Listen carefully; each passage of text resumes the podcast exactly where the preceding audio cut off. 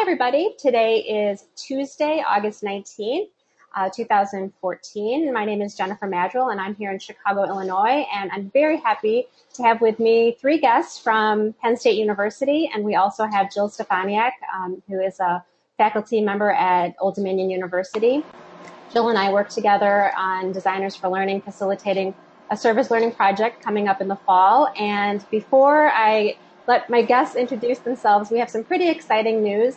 We're six days old as a nonprofit. Um, Jason Engerman, yay, yay. uh, Jason and uh, Jill, myself, and Monica Tracy are directors of the now newly created, newly formed nonprofit organization Designers for Learning. And so we um, have everything done except, and it's a big except, our federal tax exempt filing, and that's going to be a big thing to uh, to tackle. But that's our big news, and I just wanted to make sure I got that out there because it's the first time we've had a chance to announce it formally. Um, but with that, let's just go around the, the horn a little bit here, and maybe we can go like Simon and, and Roy, and then and Jason and Jill, if you guys wouldn't mind just saying who you are and uh, and where you're working, and and move on to the next person. Sure. This is Simon Hooper. Um, I am on the faculty at Penn State in the Learning Design and Technology program. Okay, you know what, Simon? For me, you were a little quiet. Could folks hear Simon? He was a little t- quiet for me. Mm-hmm. Yeah, Simon, I think you, you want to crank up your audio. That'd be great. Okay, go ahead, Roy. Uh, hi, this is Roy, Roy Clariana. I work with Simon in the Learning Design and Technology program at Penn State, and of course also with Jason Engerman. Yeah, my name is Jason Engerman. I'm a, a LDT student at um, Penn State University. I'm Jill Stefaniak. I'm an assistant professor in the Instructional Design and Technology program at Old Dominion University.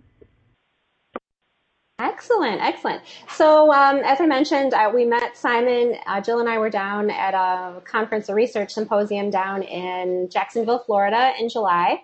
And I had the opportunity to, to do a little breakout session with Simon, and he started to tell me a little bit about some of the studio experiences that um, are set up for their instructional design uh, students at Penn State. And so again, that really prompted my um, my desire to have an extended conversation in the webcast. And so I'm not sure, Simon, if you're we had a hard time hearing you. It was a little bit quiet, but did you want to, test your audio again and, and give us a, a, sense of this studio experience that um, I, I, don't know if this is a capstone that you do with your students or if this is something that's just part of the regular um, instructional design coursework. Would you mind uh, giving us a little overview of that? Sure. First of all, can you hear me better now?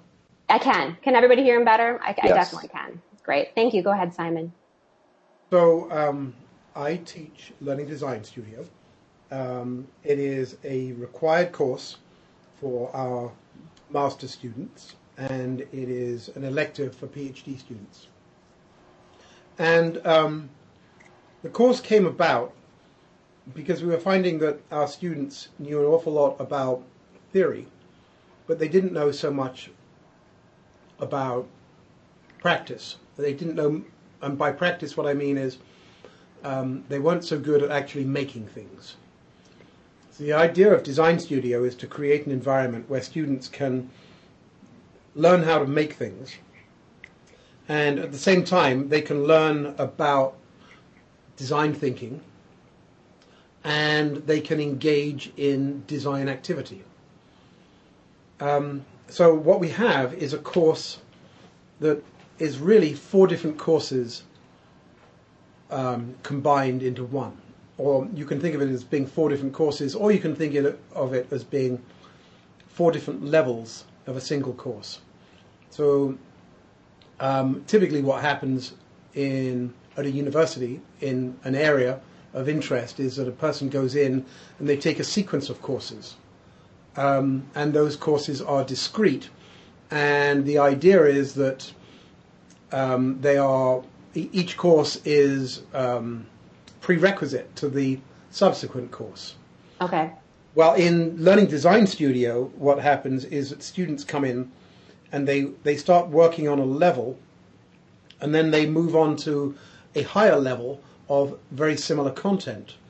Um, and um, I don't do very much teaching in Learning Design Studio. I don't do uh, I don't do traditional didactic teaching. So instead of um, presenting the content to students and having them master that content, what I do is ident- I identify outcomes that I want people to achieve. And then I identify resources where people can essentially go and teach themselves. And those resources come in different forms. Sometimes they are um, video tutorials from something like lynda.com. Sometimes mm-hmm. they're video tutorials that I make. And they come in lots of different forms. They may come in books uh, or using the host of um, materials that are available over the web. But I tell people what it is I want them to be able to produce. I say, here are some resources where you can go and learn about it. Um, now, go and work either with people who are working at, at, uh, at, the same level that you're working at, or if you get stuck, you can work with um, students who have already done the content who are at a higher level, or, or ultimately, if you get stuck, you can come and see me, and we'll figure out a way to do it. And the idea is that uh, people start working on uh, fairly rudimentary content. Um, and they progress to doing an individual project for a full semester on their own. Okay. If people already have the prerequisite content, and they move to a higher level. And I think we talked about this a little bit in, in July. So these projects are not necessarily with a real client; they're real projects, but they aren't necessarily um, with a, a, a client who's who's asked you to do some specific instructional design work. Is that correct? Right. So it certainly can be, but I don't require it. So okay. if a student decides decides that they want to work on a project that is very personal to themselves, perhaps they're working with an organization, perhaps they've got um, a project of creating something for their family or for their business, um, uh, I say that's absolutely fine. You go ahead and do it. What I want is people who are excited um, about the projects that they're working on. So that's that's um, it's more important to me that students should come in and be really excited about the projects that they're going to work on than um, necessarily working on a learning design project. Right. And um, so this immediately, we've had this conversation with a lot of faculty over the past 18 months or so that we've had these designers for learning webcasts. And I've talked to a lot of folks about how they run studio experiences such as this.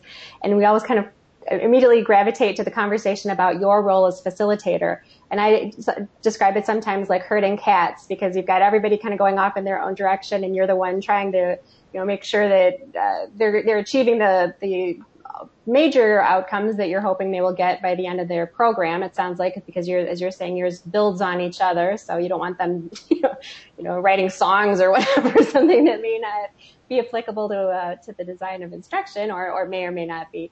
But how do you manage that process um, as the facilitator of this? Do you have certain checkpoints where you have folks check in with you to make sure that you can see how they're doing, or how do you how do you do that? It varies. At um, at the lower levels, it's um, much more clear, clearly defined than it is at the higher levels. So at the lower levels, what I have is a series of modules in a fairly broad array of content areas. And um, so you can think about this as being a um, maybe a smorgasbord. Um, and at the beginning of the semester, what I tell people is that they have to complete a certain number of modules where there is um, there are credits that are associated with each module, and the total number of credits that they have to um, complete must equal some given number. Um, so let's pretend that I say they have to complete 10 credits. They might do three on graphic design, four in databases, um, two in video, etc. And um, um, I have one required unit for everybody right at the beginning, where people have to do something to create a um, uh, a module in Well, I can't even remember what it's called right now. yes, it's, it's that's okay. Semester hasn't started yet. That'll come next week. But after that, they get to choose what they want. And then I also say to them, if the module doesn't exist that you want to w- work on, um, you can check with me that it's an appropriate module. But you can go and you can go and uh, design your own module with the understanding that at the end of completing that module that you will put together essentially a syllabus that then can be added to the course for another module. So for example, I've got a Photoshop module that is fairly extensive. Well, I had somebody come in uh, last semester who said that he knew Photoshop very well, um, but he still wanted to do a lot more in terms of graphics, and what he really wanted to do was to learn Illustrator. So Okay. he took the Illustrator module, and as he was going through, he documented the process that he went through to uh, to learn it, and um, then turned that documentation into a module. So now we've got an Illustrator module, um, and um, so it continues to grow. So we've got um, a new one on the flipped classroom um, that's uh, going into uh, Design Studio for this semester. And so the content can continually evolve. So then that's kind of a pay it forward then for those that come after and say, now I want to learn how to use Illustrator. I would have access to these materials then that he created as part of his project. But then does that, um, is that then something that becomes instructional material for me if I wanted to learn it? Is it, That's right. Yep. is that the idea? That's exactly right. Yeah. Wow. So this this is that this is a big deal. and so I would I would imagine you're saying this is a lot harder work than if you stood up in front of the class and did a traditional like let's all learn Photoshop this week. I, I'm assuming. Oh, it's so much easier. Um, But, but but to your point, as you said at the beginning, I think all of us who've done this for any length of time, and I'm certainly ha- I have not done it nearly as long as others as far as trying to teach others the, the craft of instructional design. There's just something missing in the way we've been doing it, having that, not having those opportunities to work on real projects, which really has motivated um, Jill and Jason and Monica and myself to to dive into the service learning piece because we're tr- very much trying to talk to folks like you to, to be able to replicate some of the success successful strategies you've you've been implementing. Sure. Well, in, in general, what I find is that s- students come in desperately wanting to learn. Um, uh, I, I mean, in graduate school, it's not an issue where uh, you have students who are trying to, to do as little work as possible to get by. Their goal is to learn everything in as short a period of time as possible. Um, and one of the problems is that we especially when it comes to technology, is we, we often try to dictate what we think is most important. And that may or may not work. Um, often there are, there are other things that people want to learn. So um, um, I find, for example, I mean, the classic example is if, if I've got K 12 people in one of my classes and I'm saying, well, as a multimedia designer, you really need to know something about databases. And they say to me, well, you know, I really don't use databases in my teaching. Um, but there are all sorts of other things that I want to do in my teaching that involve using technology. So I say, well, let's go figure out what those things are, uh, and let's learn them. Right.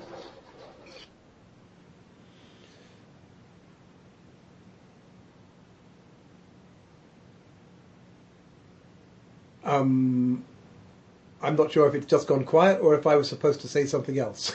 Um, and- oh, actually, I'm losing everything at the moment.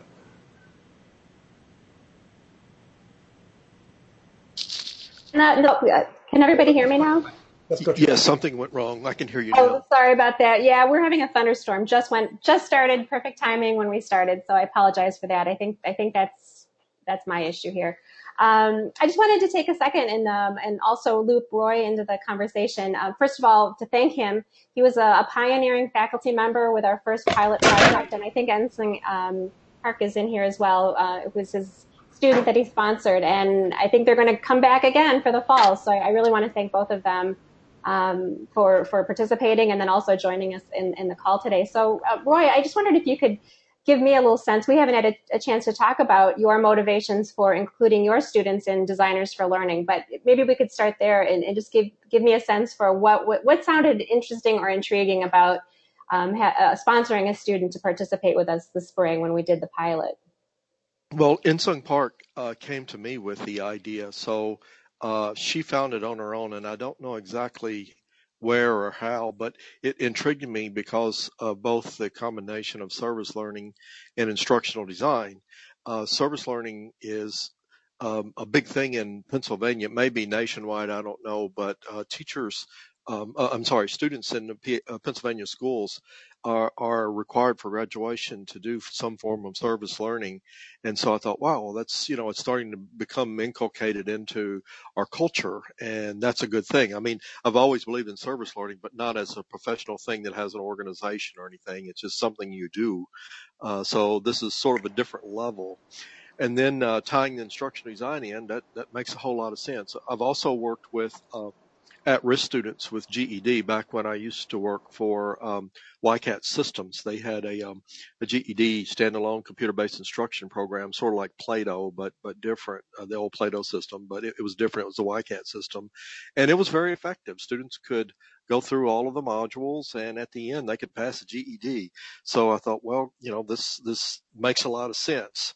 Uh, it's a very cost-effective way to do it if you can get someone to pay for the instructional design and development of the tool. So here's a way of trying to get volunteers to create these materials. And I don't know a whole lot about it. The, the commitment of time on my part hasn't been very high other than certifying Insung and then following up afterwards.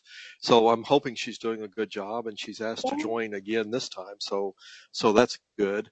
Yeah, um, yeah, we're thrilled to have her on board again. It's definitely. Yeah. Yeah, I haven't asked her if it's uh, print-based materials or are you trying to do some sort of uh, flipping the classroom, you know, with the videos like uh, uh, God, I can't think of the, like the Khan like Academy, Khan Academy, or, yeah. or yeah, or what sort of approach is, uh, you know, uh, is being used and how it complements other existing, uh, potentially free GED programs, or is it simply completely separate? I mean, uh, so there's all sorts of issues there that are kind of interesting. And, the, um, and you um, know what? This is a perfect segue for why I, am hoping I'm hoping that we'll have some answers that we can collaborate on in the future. Because let me just give you a, just a slight bit of background on on our project and our client. We are working with a specific client, Grace Centers of Hope. They're in Pontiac, Michigan, and they have um, um, an outreach to homeless um, and um, either uh, addicted to drugs or alcohol, um, and, and, and, for the most part, homeless folks that are on-site residential clients of theirs. And if they have not passed the GED in the past or finished high school, um, they take the, courses within their education program as a means to progress uh, toward being able to take the exam. And our client w- was doing a great job. They were getting about 18 folks through the GED every year, chugging away. And then all of a sudden the GED changed, the, the format changed and that was in two, early 2014. And so they were looking for ways to, um, as you say, most of the time you have to pay for materials or you know find some some way to get them. And so we thought this was a great collaboration to have the students um, help out. And so now to get to the, the crux of your questions, we very much are still in the stage of we don't know what we're going to be when we grow up. Right now, what we're doing is trying to be platform agnostic. And so we are it, it, everything we're creating right now is fairly not use the term generic looking so we're using kind of basic powerpoint templates where it's screen by screen so if one day we have the opportunity through a grant or through collaborations um, with other folks to be able to take it to the next level and to be have a have a more robust way to deliver the content. That would be great. Um, but we also have constraints such as obviously the 15 week time commitment. All of our students pretty much are, are you know using this as I would say about half the students are using it as some type of um, either internship or practicum or, or, some experience for a class. So we do need to get them a project that's discrete enough that they can start it and finish it. So long-winded answer to your question, what we're creating right now is really not what we're hoping ultimately we will be. We hope these are the prototypes and the exemplars that will one day be hosted in some other fashion to be determined. Um, and so we're kind of in the stage right now of talking to folks like you. Um, as I mentioned, we, we moved to a nonprofit strategy, so hopefully that opens doors to grants to be able to get some money to try to get things, thing, these things um, pushed forward. And I don't want to in any way belittle what the students are doing because in the first semester we had um, three groups um, that designed instructional materials that, um, and in fact, Jill, do you want to take a second, Jill, and um, describe what your students did this past semester in, in reviewing things? Uh, sure. Um, this past summer, I taught on designing online instruction, and so while we were talking about, you know, learning theory and different instructional strategies and what might drive, you know, interaction within an online learning environment, um, I had my students review um, some of the modules that Jennifer had provided us so that they could kind of critique them and see, you know, what what what were examples of of good strategies that were being used for an online environment, and where were there some opportunities where we could improve upon things. Um, the students were also tasked with the fact that we, we told them up front that there's a lot of constraints in the sense that we don't have the resources available to be doing a lot of high tech things because our client isn't going to be able to replicate that or be able to provide that to their clients. And so um, the students kind of had to juggle that um, with the ba- balancing that. How much interaction can we incorporate, you know, within the confines of the project? And so it was it gave them an opportunity to kind of see real instruction um, and kind of base it off of you know different readings and discussions that we'd been having, you know, throughout the summer, um, just to kind of see how everything kind of tends to pair up.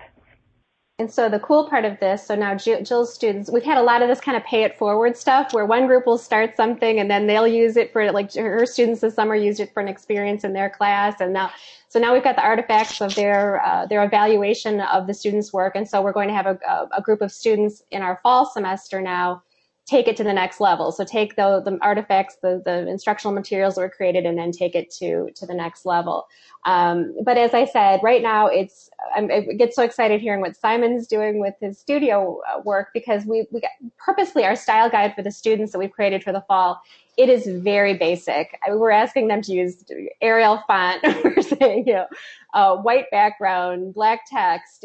And again, this whole idea that we want down the road for whatever style we end. We, it, what was becoming a problem is when we had each group kind of defining their own style guides. And so we decided let's just take it all back to about as simple as you can get. So if down the road, um, then we're able to uh, to take it from one. Everybody's got kind of a common base. We'll take it to the next level. So, um, but uh, Jennifer, next, yeah, please go ahead, Roy. Quick, quick, a quick aside on that. Um, if while they're designing, if they uh, go ahead and incorporate um, the levels of headings and normal text uh, if everybody standardizes that, then it'll make it uh, uh, more easily readable by JAWS or any of the um, screen read uh, uh, uh, tools that um, for for accessibility purposes for for the the blind or hard of hearing for being able to listen to the the materials.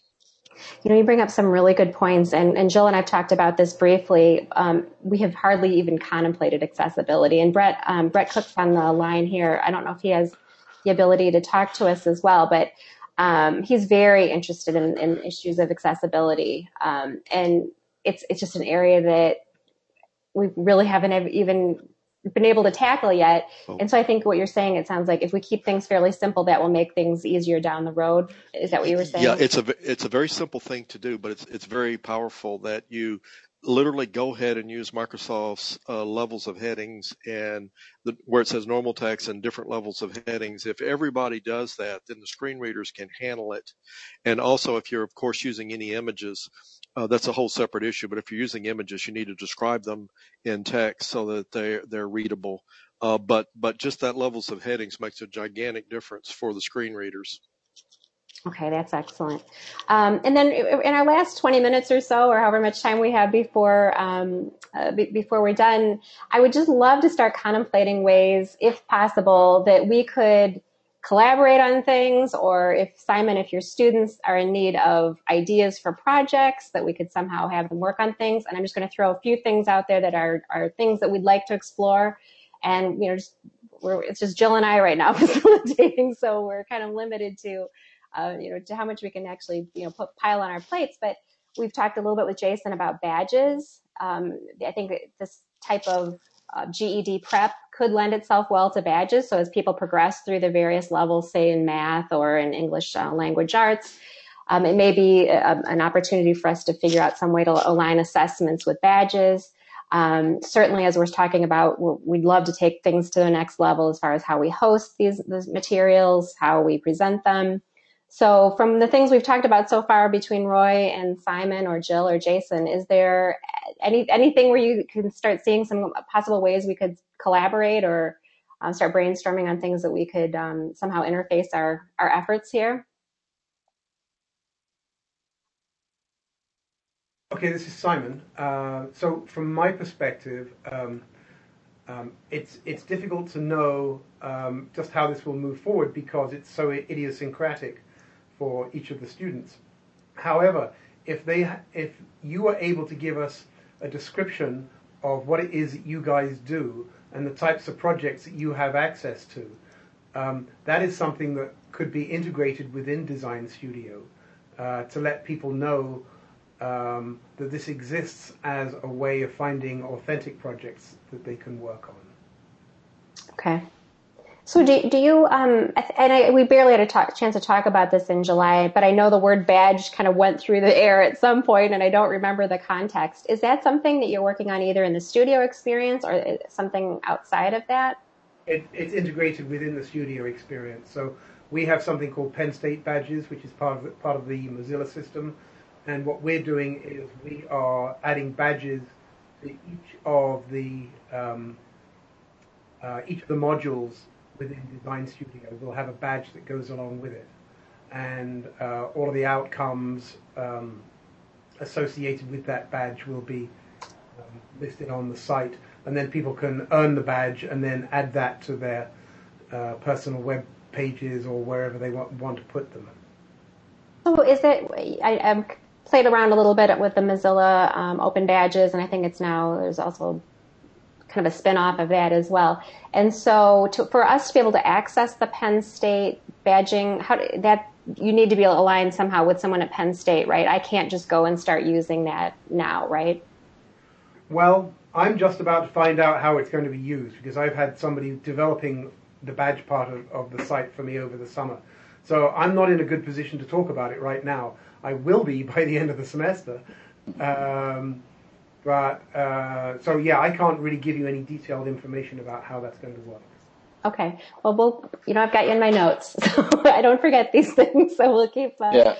I, I can't give you exact information on that, but we did speak about that, right? Currently, you just need a username and password. It's open. the The problem is that the badges are hosted within the L3 platform, so they're not. You you can't export them at the moment. You can't send them anywhere. So the way that you access them is, is through L3.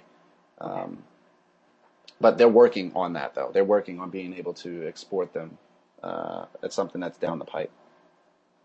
I should ask Jason while you're on. Did you take the studio course with Simon or this? Yes, yes, course? I did. It was quite the experience. Um, it, it is definitely a different brand or a different style of learning, which is great. It, it breaks from the traditional way that you would learn, but it's definitely more authentic and actually I'll be bringing in a project in the spring that I'm very excited about um, doing there in that course. Uh, but it, it's definitely a fun it's a fun course. I've also taken the instructional system, the intro to instructional systems with with Roy as well, which also lays down the basics of instructional design. That and those two are pretty much the courses that we we actually get that practical and authentic experience. Um, and one of the reasons why I've you know joined up with DFL to try to spread this gospel a little bit more. That's perfect. Yeah, we're so excited to see it. And Jill, I see your hand, or you raised your flag. Did you want to say something, or is that just you're hitting the button? I'm not sure what that means. Nope, she put it down. I guess not. I didn't realize my flag was up. Jill, I wonder if you could um, uh, take a couple minutes and describe for folks what our thoughts are on. Now we're running the the fall semester as a cognitive apprenticeship. And as long as we've got uh, Roy and Simon on the phone, I wondered maybe we could run through it and maybe they could give us some suggestions on things that we could could think about. Do you want to just kind of give them a, a, a sense of why we picked that as our framework, and then what are some of the things we're thinking about? Sure. Um, well, one of the challenges that we noticed um, with the first round, um, the first round of projects that we did with Designers for Learning last semester was that we had students that were scattered all over the country and they're all coming in from very different instructional design programs. And so depending on the, the number of courses that they had taken or depending on who the faculty were that were teaching some of the more foundational courses, students were coming in either speaking uh, using different um, using different vocabulary, different terminology. We started noticing when we started communicating different processes or what we thought were different instructional design uh, processes, people didn't always know what we were talking about, or they had a different name for it. Um, one way that we thought to kind of um, have some consistency for the next round of projects this fall is that uh, Jennifer and I are putting together a cognitive apprenticeship um, for that semester. So not only because this is a service learning project and it's supposed to be a learning experience as well for the students, as well as you know providing services to our client Grace Centers for Hope. Um, what we're planning on doing is we're going to kind of do what we're calling like our startup boot camp. I don't think we're going to call it a boot camp to the students. We don't want to scare them off, but just kind of go over what some of the, the terms are going to be, the terminology, the vocabulary that we're going to be using um, for designers for learning as we're communicating. And we'll kind of go over to and say, you know, we're calling it this. You might call it, you know, something else. Um, but we're also going to be having the students um, engaging in reflective practice. Reflection's a big piece um, of, of a cognitive apprenticeship and being able to reflect on the various stages. And Jennifer and I are planning on providing them with feedback. Um, one of the challenges um, in working on this project is that we're working with a vulnerable population. And I think oftentimes when we teach our graduate students how to create an instructional design project from scratch, it's usually in those introductory courses. And we typically tend to let them pick their ideal audience. And they're not necessarily going to have people that are going to be encountering challenges or, you know, or you get the learn, you know, all of your learners are going to be, you know, stellar and they're all going to, you know, want to be taking your course. And so I think when it's really hard when some of these students who haven't been exposed to, you know, designing instruction for different uh, populations, when we have them designing instruction for a vulnerable population, and then we have limited resources at hand, that can pose several challenges. And so we really want to make sure we're going in depth in um, providing them, you know, with that what that learner audience um, really looks like, um, what what they're hoping to get out of this, what do they need to get out of this, um, what are the goals and the objectives of the program, and so um, some of the activities for the cognitive apprenticeship is trying to build that community of practice um, throughout this semester. So we're going to be having um, points in, in, time during this project where we're going to be posing discussion questions, um, not so much like a graduate um, course where you would have you know weekly assignments and questions, but just kind of making sure that the students are you know communicating with one another as they're going to be going off and designing different modules. It's all for the same audience, and there's going to probably be a lot of a little bit of overlap in how they can complement one another. And so we're trying to build that in so that if a student's encountering a challenge with a particular part of their of their um, online learning module, um, somebody else might have encountered that challenge too and can offer some insight as to what they did to correct it. Um, and so we're trying to do this where we're providing more feedback. Um, there's more scaffolding more scaffolding in place um, so that we can we can help them move forward with the project and, and deliver a good product to our clients. Yeah, and I, speaking of clients, I I'm sorry, Kim, I missed Kim. Kim Phillip is here. She's our client from Grace Centers of Hope. So hi, Kim. She just uh, put in the text chat. She thanked um, folks. She has been an awesome pioneering first client for us to have. Very, very patient with us as we learn, and she loves to fire up new technology and work with us. And um, tying into what Jill was saying, and then also a question that Barb Hall posted in the text chat um, she was asking if the RID students conduct a learner analysis as part of the project or if the information is pri- um, provided. This was a little bit unique. Um, probably, I think, ideally going forward, I think that would be a great aspect for the students to take on. Um, but I did have a fair amount of time up front working with Kim Phillip, Courtney, and then also um, Bonnie Shellnut, who is their um, instructional design volunteer who works with them she's a retired instructional designer. And so we did a lot of that up front in terms of understanding what the learners were. But to, to get to Jill's point, it's one thing for us to provide them with a description of it. We've even had in the last semester some of the faculty that were part of the um, spring project help create personas just to get, again, get folks in the mindset of who the learners are. But I think um, your point is very well taken, Barb. I, think this is the point you're trying to make, and certainly the point that Jill made is that um, this is just a different population than most of our students are probably used to designing for. And um, so we're trying to incorporate more of that in, in, terms of the reflections they're doing than necessarily being able to do comprehensive, what we would consider to be a, a traditional learner analysis. But certainly going forward, as we take on different clients, um, ideally, I, I or the facilitator that would be running the project would back away a little bit more from those initial scoping the project and, and providing the, the learners or the um, ser- service learners with descriptions of the learners. We'd rather have them go out and seek the information themselves and find out what they need to know.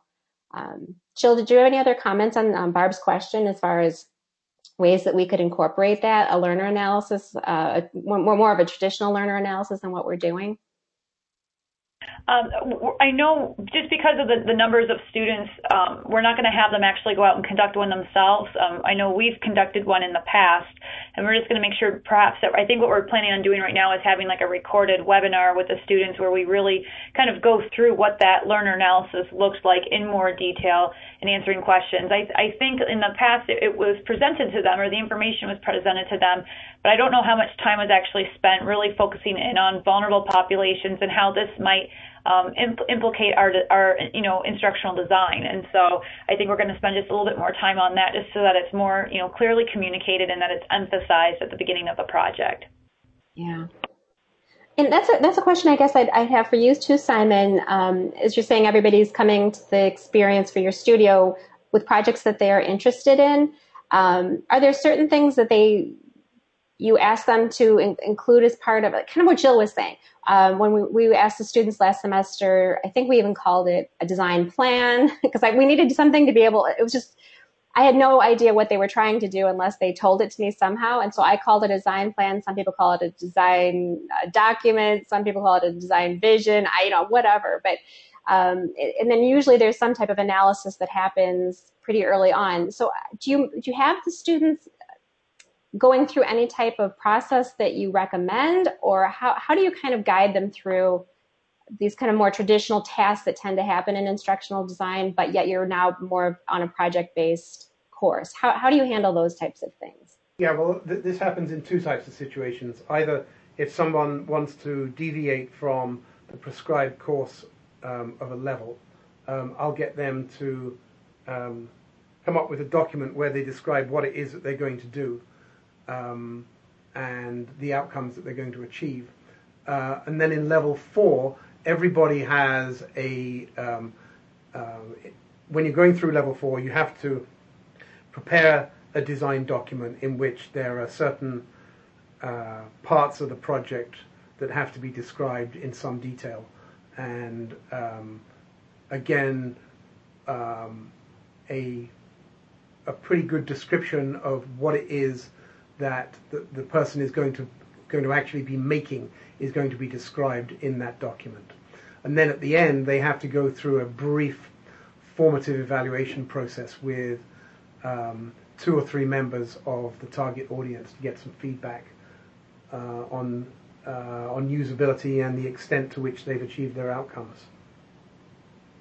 Yeah, you you you maybe see me nodding my head. I don't know if you can see me, but these are all things that it's really funny. Jill, it, it, really is comical. Jill and I have had so many discussions with folks about what to call this thing that you just talked about, a design vision. You know, some people think design document has such baggage attached to it that, you know, there's such history with it. Then they want to change different words. And, um, and then as you're saying, what we, we noticed, and Kim is on the, um, on the call, she can, I'm sure sure vouch for this, but we were not able last time due to timing constraints. We only had 11 weeks. We did not have that layer of um, usability testing. We did have some type of an abridged expert review where we had the faculty stepping in as kind of um, expert instructional designers critiquing the students' work.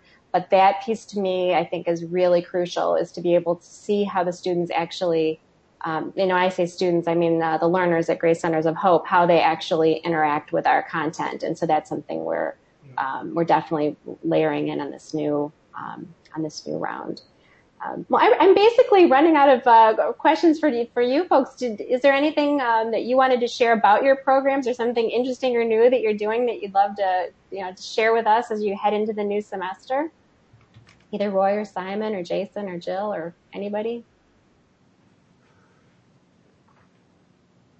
For me, it's the badging part. I'm really uh, excited about how that's going to work. Uh, I haven't done it before, and um, so that, that that's new ground for me. Please keep us looped in the loop because I really that's something we will either incorporate within this project or something down the road. Um, I think it, it makes a lot of sense. Well, as a bigger picture, imagine um, imagine that you break the content down into learning objects that have inform- set up information and uh, practice in some form of feedback or assessment so that it can stand alone as a chunk that they could do in some reasonable amount of time, say 20 minutes. It's real easy to tie perhaps a badge to that or put three or four of those together and make that a badge. So there is a certain feeling of um, completion.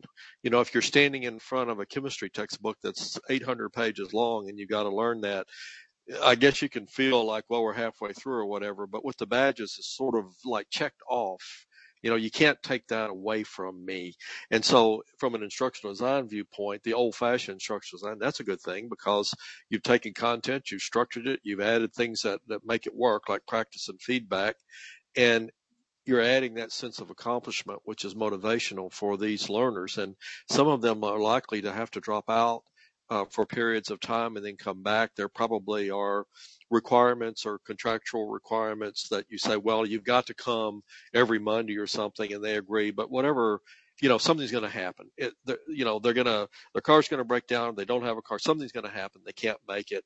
So here's something that remains there, and they can come back and pick up where they left off. So you can see how instructional design ties into badges and how it ties into your particular audience. It ties into any audience, of course, but it, it ties into particularly to an audience that may have problems with continual access because of life circumstances.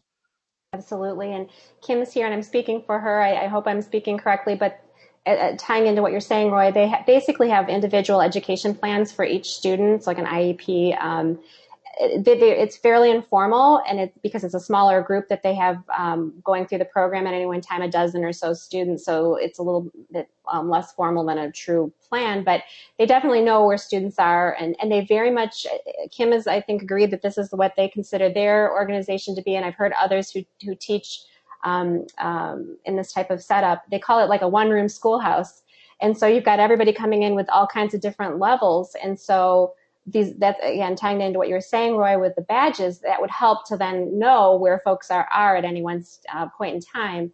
Um, and then, as I said, you may have somebody at a fifth grade level, another at an eighth grade level, or whatever it may be, it may uh, equate to that on um, uh, on the K-12 scale. And uh, right now, I think that's kind of hard to be able to to match where folks are. Well, also the, the idea that the GED is sort of wipes the slate clean and is starting over, it sort of puts you in an interesting position um, in terms of being at a forefront. And you could think rather than just Pontiac, Michigan, you could think there are what a million or at least five hundred thousand. I don't know how many, what the numbers are, people who would be interested in a program like this. So if you t- if you tie it together, so that you come and do you, you do some sort of a entry test or some sort of a, a review of existing uh, stuff that people have already finished that puts them at a certain level, you know, the testing and what they've done.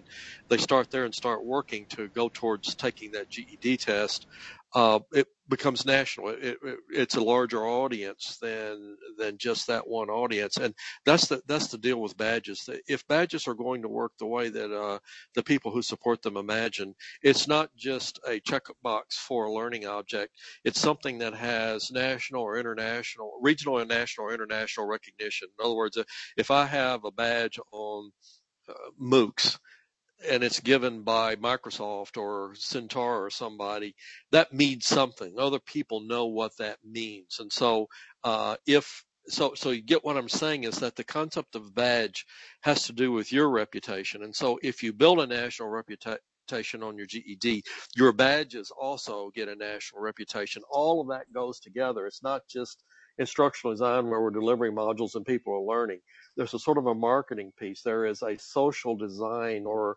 or uh, I don't know if it's community, but there is a, a learning environment design issue here that's bigger, that's co- at the cultural uh, uh, or society level, that they all inter uh, act with each other so that then like like now I was looking on the web the other day and I, I don't even remember what I was looking up but uh, I think it was an app to do a particular thing. Well, I looked and there were probably 40 apps, but there were two or three at the top and somehow or another they floated to the top, either because they were first or because they were best or because more people liked them or something. So it's sort of like that with yours is that the vision you could have for drawing money to make this go bigger is a vision like that, that it's, yeah, we're going to start in Pontiac and we're going to do it in this volunteer fashion, but there's a bigger vision here. There are a lot of people that can be helped by this core effort that can then expand. So focus on a chunk and make it perfect and then let that be a template for doing the others. I'm just throwing out ideas for you guys to think about though. These are the ideas we love. Thank yeah, you. I and, really, um, oh, sorry, go ahead. No, go I, ahead. I really appreciate that because as I was working through building the badges, because I went through the L3 system and I, I started creating badges for the first pilot, I I started to have some ideas like that. I mean, what's the authentication authentication of the badge? You know, who's issuing the badge? and is it going to be recognized uh, throughout the nation? Obviously, this is a GED, and the GED credentials are going to be nationally recognized. So these badges also kind of carry that same weight. The other issue is um, in terms of getting the badges or creating the badges is who, who's going to do the badge, who's creating them, which I just talked about, but also who's receiving the badges. So we had discussed do the learners receive the badge as well as the students that are conducting the instructional design, or should just should we just be issuing the badges to the learners? So that that's kind of a discussion that we were having as well. Yeah. Yeah, and I think it's it's applicable on both sides. Uh, right now, we're really we're not an accredited, you know, educational institution. So, right. so what Jill and I were talking about that. Um, I think we are going to have a figure out a way to do a badge for the students who um, complete this a service learning badge. Um, so you participate for your service hours, as Roy was saying, that's such a big part of programs now. Some even to make it a requirement before you graduate, you have to have a certain amount of credit um, hours in service learning related courses. Um, and then also then your your experience as an instructional designer. So whatever aspect of the the design work you've done, you could earn badges um, for for completing those those things as well. And then, as you're saying, the, the, part that Roy was mentioning was then incorporating it as part of what we're doing for the the GED prep. Um, and Roy, you're totally we're we're right with you. I'm in the fall. I'm heading off with so actually one of the students that was um, in the program. Uh, Rhonda was one of the students in the spring. In the fall, now she and I are going to travel to the Open Education Conference in um, DC and our talk is all about um, using open educational resources for this audience. So we have all these K-12 resources that are already out there. MacArthur Foundation, all those folks have thrown a lot of money at that. Um, being able to take those resources and adapt it for an adult audience and then maybe overlay it with, as we're talking about badging or whatever it may be, um, to be able to take it to scale a little bit quicker than maybe having the students create every you know resource from scratch um, because we, as we found out in the spring semester, we had one group of students that were, went out and just mapped in mind all of the, um, not all of the, but a substantial chunk of open educational resources in the K-12 world. And um, I think that would be a great first cut for us to be able to take some of the vetted, well done K-12 resources and figure out ways um, to adapt that um, for an adult audience and then layer in these other pieces we're talking about. So yay, you guys. Thank you for the ideas. These are great. Um, anything else before we head out? I really appreciate your time. I know everybody's busy, busy heading in, into the new semester, but is there anything else that anybody wanted to say before we sign off? Uh, if you send Simon uh, the the uh, document he had asked for, I think it was uh, one or two paragraph description. For all I know, it could be on your website already. Um, I teach the Intro 415 Instructional Design course, and students are allowed to self-select. And so it's conceivable, um, maybe, that there might be some way of one of them or maybe more than one wanting to be involved with what you're doing, or maybe after they take the course they might.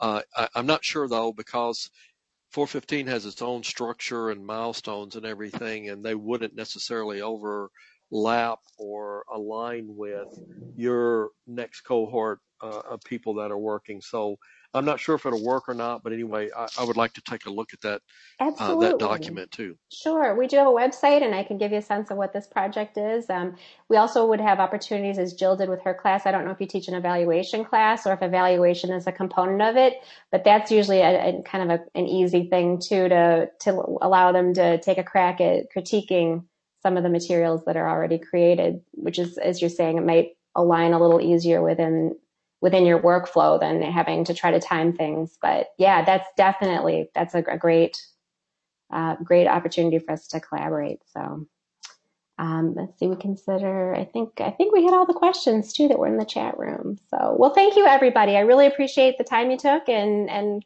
don't forget us. We're not going to forget you. We had the conversations about badges and um, have a great week, everybody. Thank you. Bye-bye. Take care. Thank you. Bye-bye. Thanks, Jen. Bye bye.